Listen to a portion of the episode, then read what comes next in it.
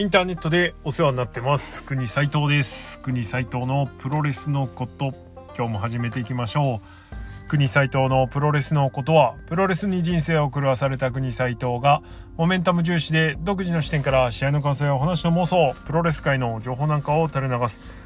ザ・ベストプロレスポッドキャストソファーです。はいということで本日は1.20最近のことえー、いろんなことを話す会になります。ということでですね、今日はですね、まあいろいろ話題あるんですけれども、順番に行きましょうかね。えー、まずは、富士コブラ。えー、グレート富士のコブラクラッチの方でですね、国斎藤のですね、えー、どうでもいいぼやきツイートみたいのを拾っていただきましてですね、ちょっといろいろお話いただいたので、せっかくね、せっかくですよ、あの、尊敬する、えー、グレート富士さんのですね、あの、ポッドキャストでご紹介いただいたので、まあじゃあアンサーしないとなと。いや、違うな。アンサーって格好つけた言い方しちゃいけない。いや、言い訳しないとな、ということで、言い訳会から入ります。えー、取り扱っていただいたのは、国斎藤が NG ワードとした言葉、えー、多幸感、エモい、イカバカ。この3つです。えー、イカバカはなかったか。えー、多幸感、エモいについてちょっといろいろ話をしていただきました。えっと、そもそもなんでそんなこと言ったのっていうところに関しては、えっ、と、エモいがちょっと発端ではあったんですね。うんと、まあ、俺自身、このポッドキャストでもツイートでも、まあまあ、エモいって言葉は、使ってました。うんと、常用語として、国際とエモいっていうワードは、えー、使ってました。で、これ、あの、富士コブラでもちょっと触れられてた通り、結構広い意味があるんですね。で、ちゃんとした定義っておそらくなくて、うん、そんなん俺もよく知らないし、まあ、今回これを収録するにあたって調べてもいないんですけれども、まあ一番はやっぱエモいのエモはエモーショナルのエモですから自分の感情が揺さぶられた時に使う言葉かなというふうに思っています。えー、それから、まあ自分自身のエモいって言葉を使った時っていうのは、うんと、意にせず、まあ思ってなかったけど、一気にプロレスね、プロレスを見ていて思ってなかったんだけども、一気に例えばこっち勝てみたいな風にね、気持ちを引っ張られたりとか、えー、それから選手がうん技とかじゃなくて、えー、感情をぶつけ合ってそれを試合で出してきた時とかっていうのでエモいって言葉を使ってます。なんでシチュエーションもバラバラだしはい。えー、っていう感じですね。で国斎藤がここ数年で最もエモいなと思った瞬間に関しては、えー、やはりあの2019年からの後半からえー、2020年にかけての、違うな、2021年の2月。というか、まあ、要は塩崎豪です。はい。あの、清宮海東王者時代から塩崎豪王者時代、えー、の移り変わったところですね。それから、まあ、塩崎豪がベルトを落とすまでの間、えー、この間っていうのは、あのー、もう超エモかったです。はい。NG ワードにしといて言っといてね、言うのもなんなんですけど、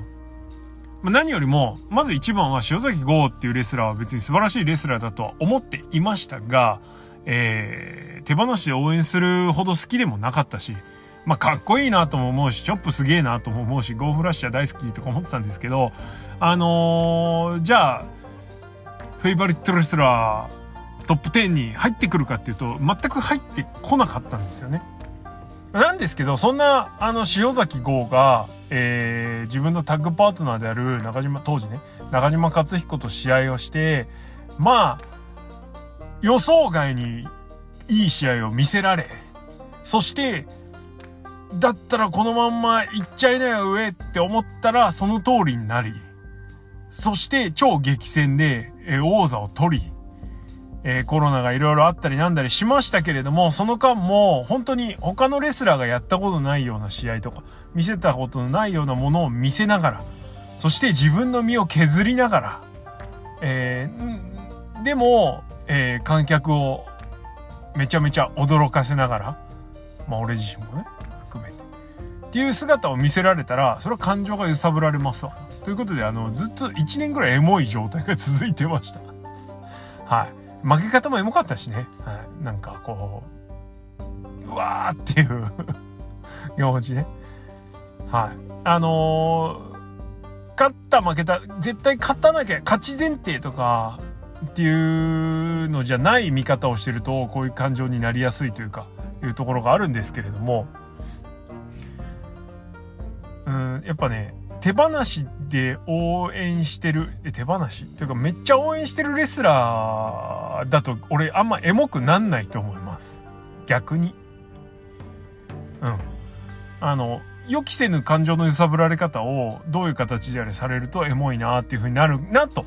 あの、振り返ってみると思う感じなんですけれども、もう、まあそんなエモいっていうワードを、えっ、と、最近よく耳にしたり目にしたりするようになっって、なってというか、うーん、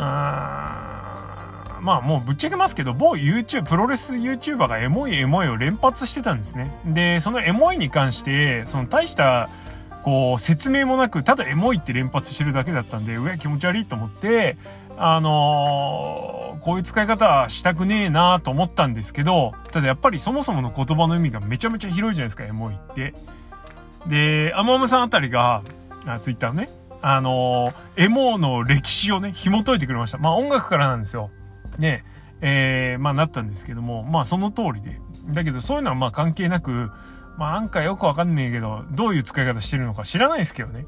結構軽使いというか、うんお気軽形容詞みたいな感じで使ってたんで、で、説明もなく。あ補足というかね、エモい、なんでエモいか。こうこうこうだからこういう風になってて、これがエモいんだよみたいな感じになってないから、だからちょっと嫌だなと思ったんで、もう俺使わねえって言ったんです。で、NG ワードってやったんです。だから、あの、エモいって言ってる人たちが NG なんじゃなくて、使い方によって、そういう風に見える場合があるから、自分がそう見られたくないから、俺使うのやめたっていう話をしただけなんですよ。そしたらね、なんか思いのほかこう飛び火しちゃって、はい。まあ、びっくらこきまろって感じなんですけど、まあ、そんな感じで、あの、NG ワードにエモいが指定されました。もうここまで説明しなきゃダメなんて感じなんですけど。まあいいや。はい。まあ藤さんがね、いろいろフォローしてくれたんで、ちゃんとね、答えとかなきゃということでやってます。で、多幸感に関しては、別にもうどうでもいいんですけど、ぶっちゃけ。あのー、本当ね、あの、裏でね、その表に出ない LINE で、もう、何こら、タココラって言って、たまたまワードはめたら、なんか俺が多幸感っていうワードに対して、なんかものすごく怒ってるみたいのを、まあ、とある煽り屋がですね 煽り人がいるじゃないですか、今ツイッターに。煽り屋が、あの、なんかすげえ煽ったんで、なんか、俺が悪い人みたいになっちゃったんですけど、まあ、多幸感もね、多幸感昔からちょっと気になってるんですよね。うん、あんまり使いたくないワードというか。まあ、エモいと一緒ですよ。あの、すごく広い意味で使えるので、うーん、なんか、お手軽？だなと。なんか言っときゃいい感じみたいな ワードなんで、ちょっとそういうのは嫌だなと思って使うのやめました。で、確かにでも俺も多幸感って言って、なんか感じたものがないかっていうと、確かに感じたものあったんですよね。えっと、2013年の DDT の両国を見た時に、なんだろう、プロレスで感じたことのないような、こう、なんだろう、充実感というか楽しさを感じて、ああ、で、あの例のね、えー、三田さんが、えー、多幸感っていうワードを使って、ああ、これが多幸感っていうのか、へえ、へえ、と思ってたんですよ。まあ、なんで、やっぱ感じたんですよね。しかもやっぱ DDT で やっぱ DDT だったわって感じなんですけど。以降ね、あんまり多幸感で感じたことないんですね。なんだか知らないけど、ほわーんっていう、いいわーっていうのがおそらく多幸感なのかなとは思ってるんですけど、ただなんかちょっと、それに関してもちょっとふわっとしたワードなので、嫌だなと思って、使わねえってことで NG ワードにしてしまいました。なんであんまりそんな深く考えてないです、どっちも。ね。あのー、基本的に、まあ原稿もあんま練んないし、うーん、なんだろうな。外面というか、自分がどう見られるかを普段あんまり気にしてはいないんですけれども、ふと我に返った時に、え、こんな風に見せたら嫌だなと思った時はやっぱそういう動きというかツイートしたりとかね、思いが出たりするので、まあ、そこに関してはね、人の顔色を伺う必要全然ないと思うんで、好き勝手やらして もらったんですけど、まあでもね、思いのほかなんか結構いろいろ気にしてる人がいるみたいなんで 気にせずやればいいじゃんって感じなんですけどね。はい。まあそれについてね、俺がどう思うかなんてもう気にしないでもらって構わないですから。はい。俺は俺で勝手にやるんでどうぞって感じなんですけどまあこんな感じで NG ワードなんで本当ね別に使うのは NG だなんて思わないでくださいね。俺がだこんなエモいなんて言ってるやつはダメだなんて言ってるわけじゃないです。使い方が雑だったりエボだったりしたらダメだと思いますけど。はい。って感じです。それからイカバカ。イカバカについてもねちょっと補足しちゃいました。そもそもイカバカってワードないです。ね。これはこれは間違いなくですよ。あのへそ金ワードです。えー、まあ俺とカズチンとカズチンって言っちゃった。えー、なんつったらいいの？バカスケ 今で言うとね。が、えー、まあもうだいぶ長い付き合いなんですけどえー、プロレスの工業の話をした時にね、まあ、あと、まあ、ジョボさんとか、あと、モッチー、モチだ。今、あの、ツイッター界隈では、あの、ご存命なのはその人たちぐらいかな。まあね、名だたる人たちがいたわけですよ。バッドラックケースケとか、えー、武藤総帥とかね。はい、いっぱいいたんですけど、もう今みんな死んじゃったんですけど、死んでないけど。はい。まあそういった人たちと、こう、いろいろプロレス談義を交わしていく中で、生み出された言葉なんですよ。そもそもは、あの、何年、何年か忘れて2000年、2001年とか2年とか3年ぐらいですよね。3年ぐらいか。2003か。ワールドカップの次の年ってイメージだから。はい。あ間違ってたらごめんなさい。えー、の、三沢小橋ですね。GHC で超激戦で、あの、小橋がバーニングハンマーで勝った試合なんですけど、あまりに、あとあれだ。花道からタイガースープレックスでね、弾劾やったやつ。まあ、その試合があまりにもすごすぎて、解説に座ってた高山が、今日ここに来なかったやつはバカだなって言ったんですよ。で、その裏には、WJ の旗揚げがあったりとか、あと、裏でね、あの、マサトと武田構造をやってたりしたんですよ。で、やっぱそっちの方が注目度高いじゃないですか。まあ実際俺もマサトと武田構造見てたんですけど。言 うわーって感じ なんですけど、あのー、まあそういうことがあって、その裏でプロレスの超すげえ試合をやってたわけですね。で、それで高山がそういうことを言ったと。で、そのことを表して、まあ、粉バカなんだけど、来なかったやつはバカだなっていう工業があって、で、まあ俺たち行ってないから行かなかったからバカだな、みたいな。イカバカだな、みたいな。で、イカバカ工業っていうのが生まれたんですよ。だから、イカバカ工業っていうのは、あのー、言っちゃダメなんですよ それから、そんな簡単に連発しちゃいけないんですよ、やっぱり。だって、裏考えたら超歴史的な出来事じゃないですか、WJ 旗揚げ。まあまあ、ズンのどこですけど。はい。とかね。まさと武田構造なんて当時なんかさ、凄まじかったわけですよ。こう。ねえ。三迫橋がどんなすげえ試合したって武田幸三正人の話題性にはついていけなかったわけで追いつけなかったわけではいっていうのがあって、まあそういういろいろ背景がある中で生まれた言葉というか出た言葉をさらに転じて使ってるので、まあそんな軽遣いすんなよっていうのが正直なところなんですね。で、しかもイカバカっていう言い方をしたのは間違いなく、まち、これだけは言っときますけど、これだけガンガンマウント取っていくけど、間違いなく俺たちだからね。その前からもしかしたら言ってる人がいたのかもしれないけれども、おそらくいないと思う。なんで、間違いなく我々発信ワードなんだけど、まあ、言葉なんでね、俺たちが別に権利取ったわけでも、表彰取った、商標取ったわけでも何でもないから偉そうにする義理もないんですけど、偉そうにされる義理もないか。ね、俺以外の、以外の人からしたら。っていうのはあるんだけれどもね、でも、じゃあそんなすげえ工業だったの？とか、そんなすごくないでしょみたいな。それお前だけだろみたいなね。いうので、結構イカバカ軽遣いしてるのがいたんで、うん、だったらもう俺使わねって。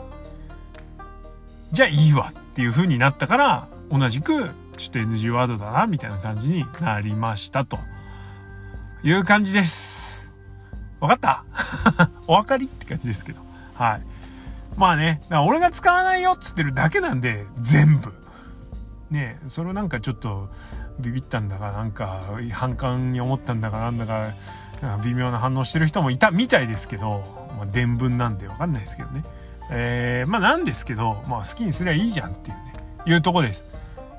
はい。なんで、あのー、まああとね、これよく、これはもう全然今のワード系の話とは別なんですけど、あの、何見てもすぐ泣くやついるじゃないですか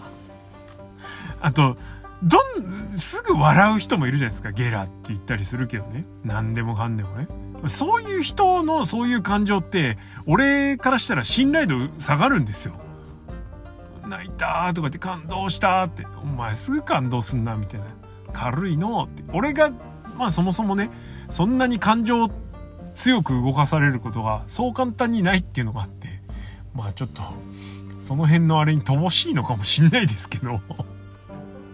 そもそもね。まあなんですけど、まあそんな感じなので、あのー、ちょっとね、その、重みのある言葉は叱るべき時に使いたいなと。いうふうに思ってる。特にイカバカなんかっていうのはね。まあ、なんで、軽遣いしてるのはちょっとなぁと思う部分はちょっとあります。ただただまあまあ、ね、とはいえ、あの、他人のしてることとか言ってることに、やっぱりね、あんまダメ出しするのもね、ちょっと野暮ですし、それから、人のことをね、コントロールしようとすると、やっぱりどうしても変な風になるから、まあそういうのはいいかなというふうに思いますので、まあなんで強い大きい声で、俺はやんねえからって言ってるだけです。はい。まあその声がもしかしたらでかいのかもしれないそんなん言わなくてもいいよって思うのかもしれないけど、だったら、あの、どうぞ どうぞっていうね、言うだけなんで、別に好きであれしてもらってるわけじゃないですから。変なし、このプゴと聞いてる人は好きもん揃いだと思ってますから、はい。なんであんま余計な心配もしてないんですけれども もう、ちょっと思いのほかなんか変な波及の仕方したんで、ちょっと危惧してますという話でした。はい。ということで、あのー、まあね、だいぶあの、文句垂れまくってるんですけど、まあこんな感じで、あの、プゴと、これからも頑張っていくぞって言ってね、あやっていこうかな、なんていうふうに思ってます。一つ目の話題、これにて終了。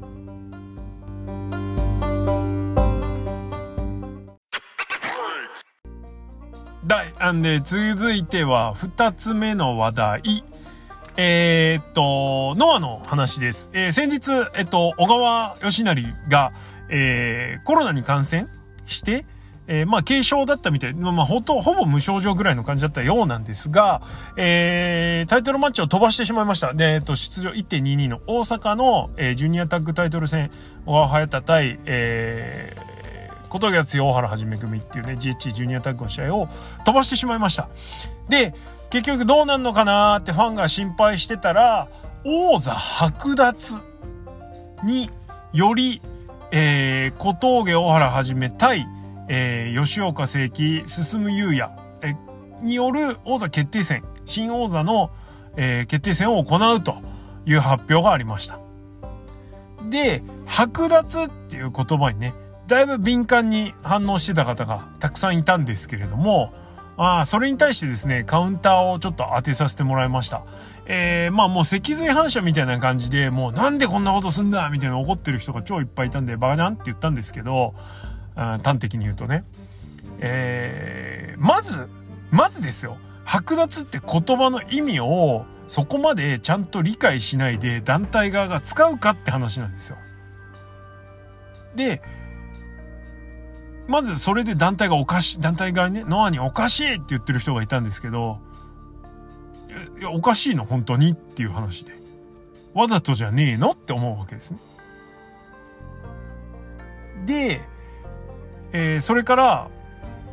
その、まあ、展示展っていう形になるんですけど、小川がコロナになったのが悪いみたいじゃないか、とかってね、言ってるんですよ。うん、まあ気持ちはわかんなくもない。確かにね普。通に考えたら剥奪っつったらそういう意味にもなるからね。だけどさ、プロレスじゃん？悪い意味で。そこはプロレスだから。なんか話があるんだってっていうところ。それからもし、もしですよ、本当に剥奪だったとしても、その後に何か動きがあるから、えー、ちょっと落ち着きなよって思うんですよね、はっきり言うと。なんでそんな、ビビって反応しちゃって、ビビってって、その、びあの尻込みしてじゃないですよ。あの電気ビビのビビですけど。はい、反応しちゃってんのって思ったんでちょっと憎まれ口を叩いてみました。あのー、脳のファンってえー、なんだろうなノアが大好きででプロレスっていう競技が大好きな人たちっていうイメージが俺の中ではすごく強くあって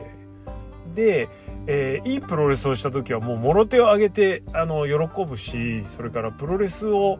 じっくり見る素養があるファンなのかなって思ってたんですね。ただ蓋開けてみたら結構デリケートな話題ボンってとかねちょっと尖った話題ボンって振り振られたらあのいわゆるマニア層がエクソリップ勢と同じ反応をしているっていう。ダメだこりゃって。ここに来てノアファンを敵に回すかのような発言をして申し訳ないですけどでも本当にそう思っちゃったからこればっかりはしょうがないですね。あのー、まあ昔からノアのファンちょっとナイーブだなと思ってる部分はあったんですけどまあそれが改めてこう顕著になったなというところです。えいろいろ理由はあるんだと思うしうーんダメだとも言わないですけどまあただ俺がそう思ったっていう話ですこれに関しても。ななんでよって。何でプロレス見てんだよっていうのが正直なところなんですけどあの確かにねざわざわするようなワードではあったし俺のところにはその発信元は届かなかったんですけどなんか早田遺跡みたいなねバカみたいな話を噂話をしてる人もいてほんと早合点すげえなと思ったんですけどなんならなんならですよあの新日のクソリップ勢ってあんまマニア層の反応じゃないじゃないですかライト層というかねだしだったんですけど思いのほかノアファンのね、あのー、結構濃いめの方たちがそういう反応したんで、うわーって、ちょっと思っちゃいました。正直。うん。で、ちゃんと今日回収してたし、なんかその、その反応を見てなのか何なのか知んないけど、選手たちがこう回収に回ったじゃないですか。もうそんなんさせんなよっていうのが正直なところです。でも白日はちょっとひどいんじゃ剥奪はひどいんじゃないかっていうね100歩譲って剥奪ガチやったとしましょうはいあのー、GHC のタイトルの、えー、ルール的なものっていうのを俺は一度も見たことがないので分からんです。まあ IWGP はねあのなんかで半年防衛やんないとダメっていうのを知ってて多分デビちゃんが IWGP ジュニアヘビー全然防衛しなかった時にちゃんと規約みたいなの見たんで多分その時だと思うんですけど GHC はそういうそのルール的なものって見たことないからね。あのあれだったんですね。でもし剥奪だったとしても剥奪に足る何かがあったかなと思えばまあ一つだけあります。あるよね。あの決まってるタイトルマッチ理由問わず飛ばした。だから剥奪。別にそれだったらいいんじゃねえのっていう。十分理由になってるなと思ったんですけどダメ？それはひどいってことになっちゃうのかな。っていう感じです。まあなんでいくらでも消化のしようがあったのものあるものをなんかそんなね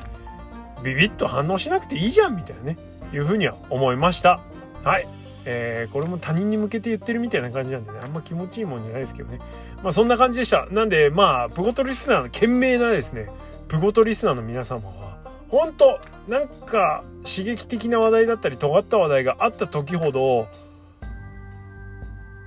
バーンとね感情動かされることもあると思いますけど一息ついてみるっていうのは一つ大事だと思います。はい。ねちょっと時間経てば分かることもあるし。ましてやましてやこれもツイートしましたけどこれがアングルなんかお話の一環だったとしたらですよその反応をしたのこっぱずかしくなっちゃうじゃんっていうところですね。まあ当然、あの、俺も別に全知全能でも何でもないので、あの、読み違いもすることもあるし、えー、絶対こうだと思ったことが外れることもまあありますわ。当然。ね。その時にやっちまったなっていうのを帰り見て、いやー、ちってやっちまいました、あの時はって言うのか、それともなかったことにしてしれっと過ごすのか。はい。大体ねクソリップマンっていうかそういうこと言ってる人はねこの後者が多いんですよね。ほんとそういう風にはなりたくないなと。これもあのなんだろう、えー、反面教師というかね。にしていきたいなと思ってますのでまあまあまあマジでこれ聞いてる皆さんに関してはちょっとうんってなった時は一歩考えてみるっていうのは大事なんじゃないのっていう話をしておきたいなと思います。まあでもね一個フォローしとくならこそういう脊髄反射とかね、一瞬の感情の高ぶりっていうのも、あのー、面白く見るエッセンススパイスにはなるから一概にダメとは言えないんですけどね。ただなんかその団体に牙を向いてつかね一番ヘモいのはやっぱり運営サイドに牙向くっていうのが一番ダセえからやめとけよと思いますね。はい。ということです。っていうような感じでまあこれもなんかカウンターパンチの話みたいになっちゃってるんですけれども、えー、GH ジュニア小川隼人組の剥奪に関する話題、えー、を触れさせていただきました。なんかどうやら早田洋平やるわ。小川はなんか別のベルトの話しだすわみたいなね。ちょっとこれやっぱ面白がってくんじゃないの？っていう感じです。はい。2つ目の話題これにて終了。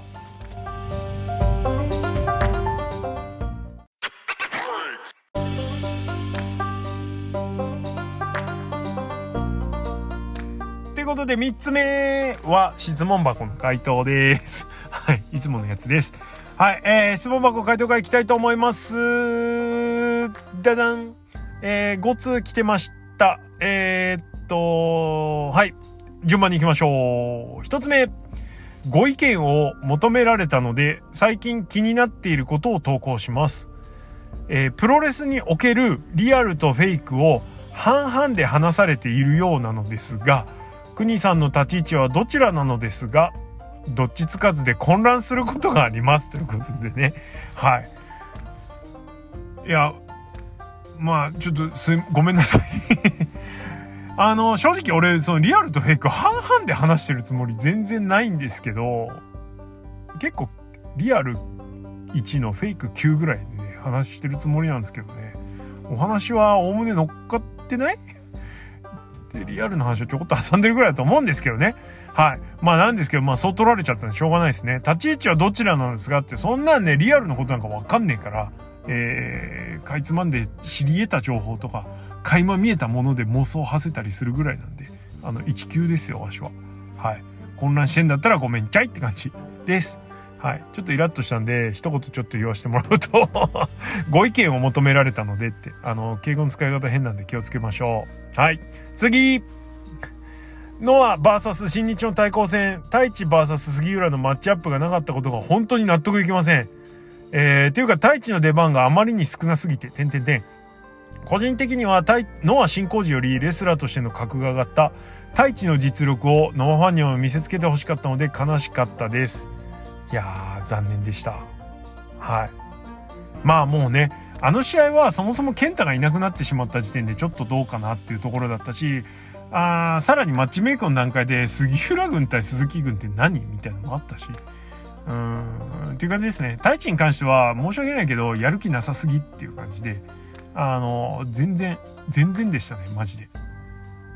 付き合わねえよぐらいの感じだったんでちょっと面白くなかったですまあただその面白くなかったですっていうのも指摘されたらそうだなっていう感じだったんですけどあの試合見てる時はもうまあ、便所行ってたっていうのもあるから何とも言えないですけどノイズにすらならなかったですよね太一のやる気のなさっていうのは。気にすにすらならなかったというかいう感じでした。はい。まあ、残念は残念ですね。やっぱねあの強い太一全日ムーブいっぱい盛り込んだ太一がノア相手にどういう風に立ち回るかっていうのはちょっと見てみたい部分ありましたけどね。はい。逆にあの全日とやるのもも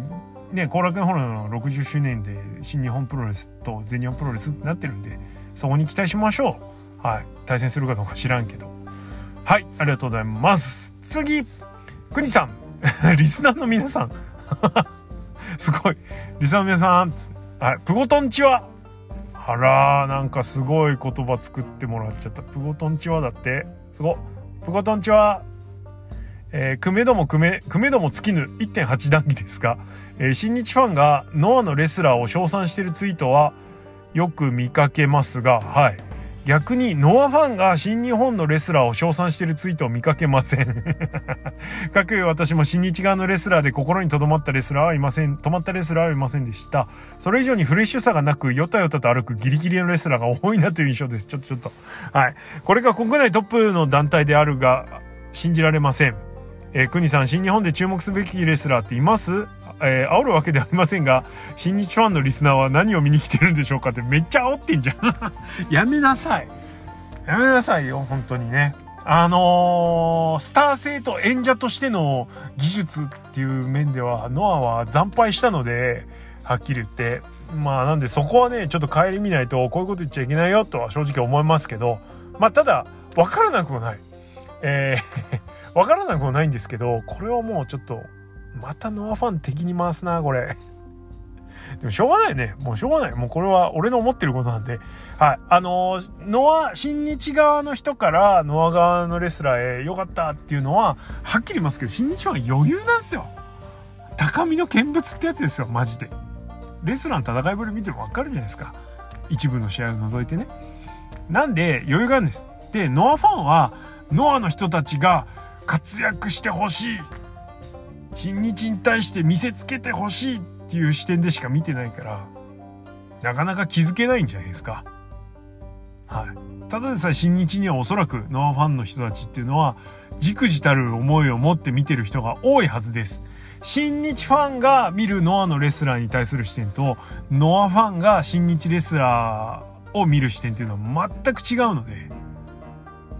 ああ。まあね、全員がそうとは言わないけど、ちょっとイメージとしては新日ファンは上からノアレスラーを見下ろしてる感じ。ノアファンは下からこの野郎っつって新日ファン睨みつけてる感じ。なので、それじゃやっぱね、気づけないですよね。はい。と思います。まあ確かに、ギリギリのレスラー。うん。いや、でもそんなこともないと思うんだけどな。ちょっとわかんねえです、これは。はい。まあトップの団体であるのは信じられないかもしれないですけど揺るぎのない事実なのでその事実から目を背けてたら追い抜くことも追いつくことも追い抜くこともできないですからなんで新日がトップなのか。それもう一回やっぱ考えなきゃいけないと思います。もしかしたらこういうこと言ってるファンが多いから かもしんないしね。と思いますよ。はい。ってな感じでございます。ありがとうございます。次。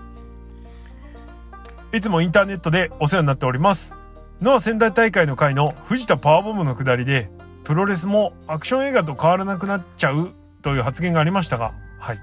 わしの発言ですね。今のプロレスってそういうプロレスやってる団体が人気でトレンドで大正義というイメージです。自分の中だとノアにお客さんが入らないのは今の流行流行りから外れているからかなと。中島の強烈なキックよりも今度来日する忍者マックがやるアクション映画のような動きの方が高い評価を受けるのが今のプロレス界のような気も。それを俺は悪いと思いませんけど国さんはどう思いますか？ということで全くこれもちょっとノア側からの極端な話って感じかな。っていうとこです。あのー、ただねまあ確かに思うところはあって危なくないけどすごく見えるようにすればいいのかっていう話なんですね。まあ俺的に言わせると棚橋のヘッドロック問題っていう俺の中であるんですよ。あの棚橋って、まあ、レスリングができるっていうおしなんか売り方にもなってるじゃないですか。まああのそうしてプロレスで行われることを全てレスリングとして捉えれば棚橋はそうだと思うんですね。まあなんですけど棚橋のヘッドロックってあのすごくがっちりやってる時とあのえどこ決めてます？それってっていう抱え方の時めちゃめちゃ差激しいじゃないですか。ああもう今日は抜いてんだなとか今日はちゃんとやんねんだなとか外人には全然がっちり決めねえなとかね 結構いろいろあるんですけどけどまああのー、だからもはやそういう感じなんですよヘッドロックも別に決めなくていい時代なんですよもう今は。で俺みたいなこう古参のプロレスファンっていうのはプロレスの技に対する技術解説っていうのがものすごい膨大だったんですね。オールドファン分かってもらえると思いますけど例えば UWF のビデオで、えー、延々1時間くらい藤原組長が関節の関節技の解説をしてると。こうやったら決まるけどこうやったら決まんねえんだよみたいな。だほらやってみろって言ってなんか誰かに決めさせるんだけど全然決めらんなくてじゃあ藤原組長がクッて足取ったら一瞬でタップするみたいな。確かに言われてみればそうなってるわみたいな。足の形そういう形になってるわみたいなね。だからね今あの鈴木みのるがアキレス腱固めやっているけど相手の足首が立ってるのを見ちゃうと何やってんだよ鈴木みのるって思っちゃうんですよね。あ決まってないじゃんみたいな。まあそういう感じでまあこの技はこういうところを締めるからこういう痛さがあるんだよとかっていうこう教育を受けてきてるわけですプロレスラーが。それにのっとってない動きがあるとやっぱりああもうそうなんだなっまあ確かにねいちいちそんな痛いことしたりとかあの体力減るようなことしたら巡業も荒れないしとか新日アンチ試合数多いからねそんなことやってらんねえよっていうのはそれは間違いないことだと思うんですけどでもそういう見方をしてきた人間からすると面倒くさい小山ファン的な話からさせてもらうといや痛く見える風だったら何でもいいんですか？だったら別にもうカメラワーク次第でどうとでもなっちゃいますよねみたいなところがあってじゃあそれってわざわざ生でリングで見せる必要ないじゃんみたいな感じにどんどんなってっちゃうんですよ。まあなんでやっぱり、あの、プロレスラーがでかい、ごつ、体を鍛えてる理由もそこであってほしいんですよね。どんなに激しい打撃を受けても耐えられるボディを作って、で、それで戦いを見せるっていうのをやってほしいので、まあ、であるがゆえのはその転じてアクション映画だなんだっていう話になるわけです。まあ反面ですよ。例えばそのよくそういうのの対比として語られるオスプレイ、リコシェとかね、いつかの。ありますけど、ああいうのだって楽しむ素養は俺の中で持ってるんで、一時が万事ダメだとは言いません。ただ、がっちりやる人ががっちりやってることに対してまでいちいちダメ出ししなくていいじゃんみたいないう気持ちがあったんでああいう話をさせてもらいました。まあなんでどっちがいいどっちが悪いって話じゃないんですけれども全部が全部安全っていうのをあんまりベースにしすぎなくていいんじゃないの？手をとは思います。はい。だからってねあの絶対受け身取れない頭から落とすことなんて必要ないしまあ、よくね長くて激しい試合すると四天王プロレスっていうのが引き合いに出されることもありますけど実際四天王プロレスなんかどこの団体も誰もやってないじゃん今見てたことありますっていうもうほんとねほんと死んじゃうよっていう落とし方をね40分50分の試合の中で何十回もやってるそれがやっぱ新日本プロレス新日本プロレス四天王プロレスだったわけですよ。まあ、なんでそこまでやってるのってどこもないから今本当に。なんでまあ中島拳王の60分だってね塩崎豪の数々の激戦だって全然その本当に怪我しちゃうような落とし方だったりしてることなんてないんですよね。まあ、なんで視点のプロレスじゃないよって、まあ、岡田ケニーにしてもそうですよ。その時も言われましたけどね。はい。と思ってます。まあそんな感じで見ておりますので、まあなんで何がいい何が悪いっていうその10波人からけにね、語るもんではないとは思いますけれども、あの、ものには程度っていうものがあるので、あの、全部が全部軽くはならないでほしいなというふうに思います。はい。ありがとうございます。いや、今日ちょっと熱くなってますね、俺。まあ、いっか。最後えー、国さんのレビューは主に新日とノアですが、将来は他の団体もレビューする予定ありますか？えー、他の団体の国さんレビューも定期的に聞きたいのです。なるほど。丸1、スターダム。丸2、東京女子。丸3、アイスリボン。丸4、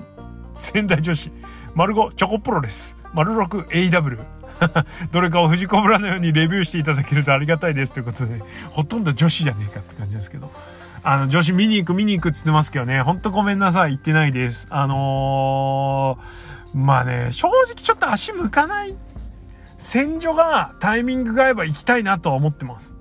それ以外は正直そこまでちょっとなんかこう、チケット代と時間作っていくほどでもないから、ついでがあったらとかね、時間があったらちょっと余裕があったら行こっかなぐらいの感じでしかないので、ちょっとごめんなさい。なかなかそこに叶えられる状況じゃないかもしれないですけど。まあ、あの、こういうご意見があるっていうことはですね、しっかり肝に銘じてですね、いきたいと思います。それから、AEW は、あの、実はね、結構見てるんですよ。見てるんだけど、あの、もう、頭空っぽで楽しみたいんで、ちょっとツイートもレビューもするつもり、ごめんなさい。ナイスナイスはい。興奮した時にツイートするかもしんないけど、この前のあの、ね、24さんの記事を受けた後のね、あクソエモい記事を受けた後の エモいって言ってるけど、クソエモいブログを読んだ後のページ戦とかやっぱりね、もう高ぶってるんでね、ツイートしたりもしますけど。まあ、あのー、あとあれだ。ニュージャパンストロングもそうですけどね、見てます。なんですけど、はい。あのー、生で見られないし、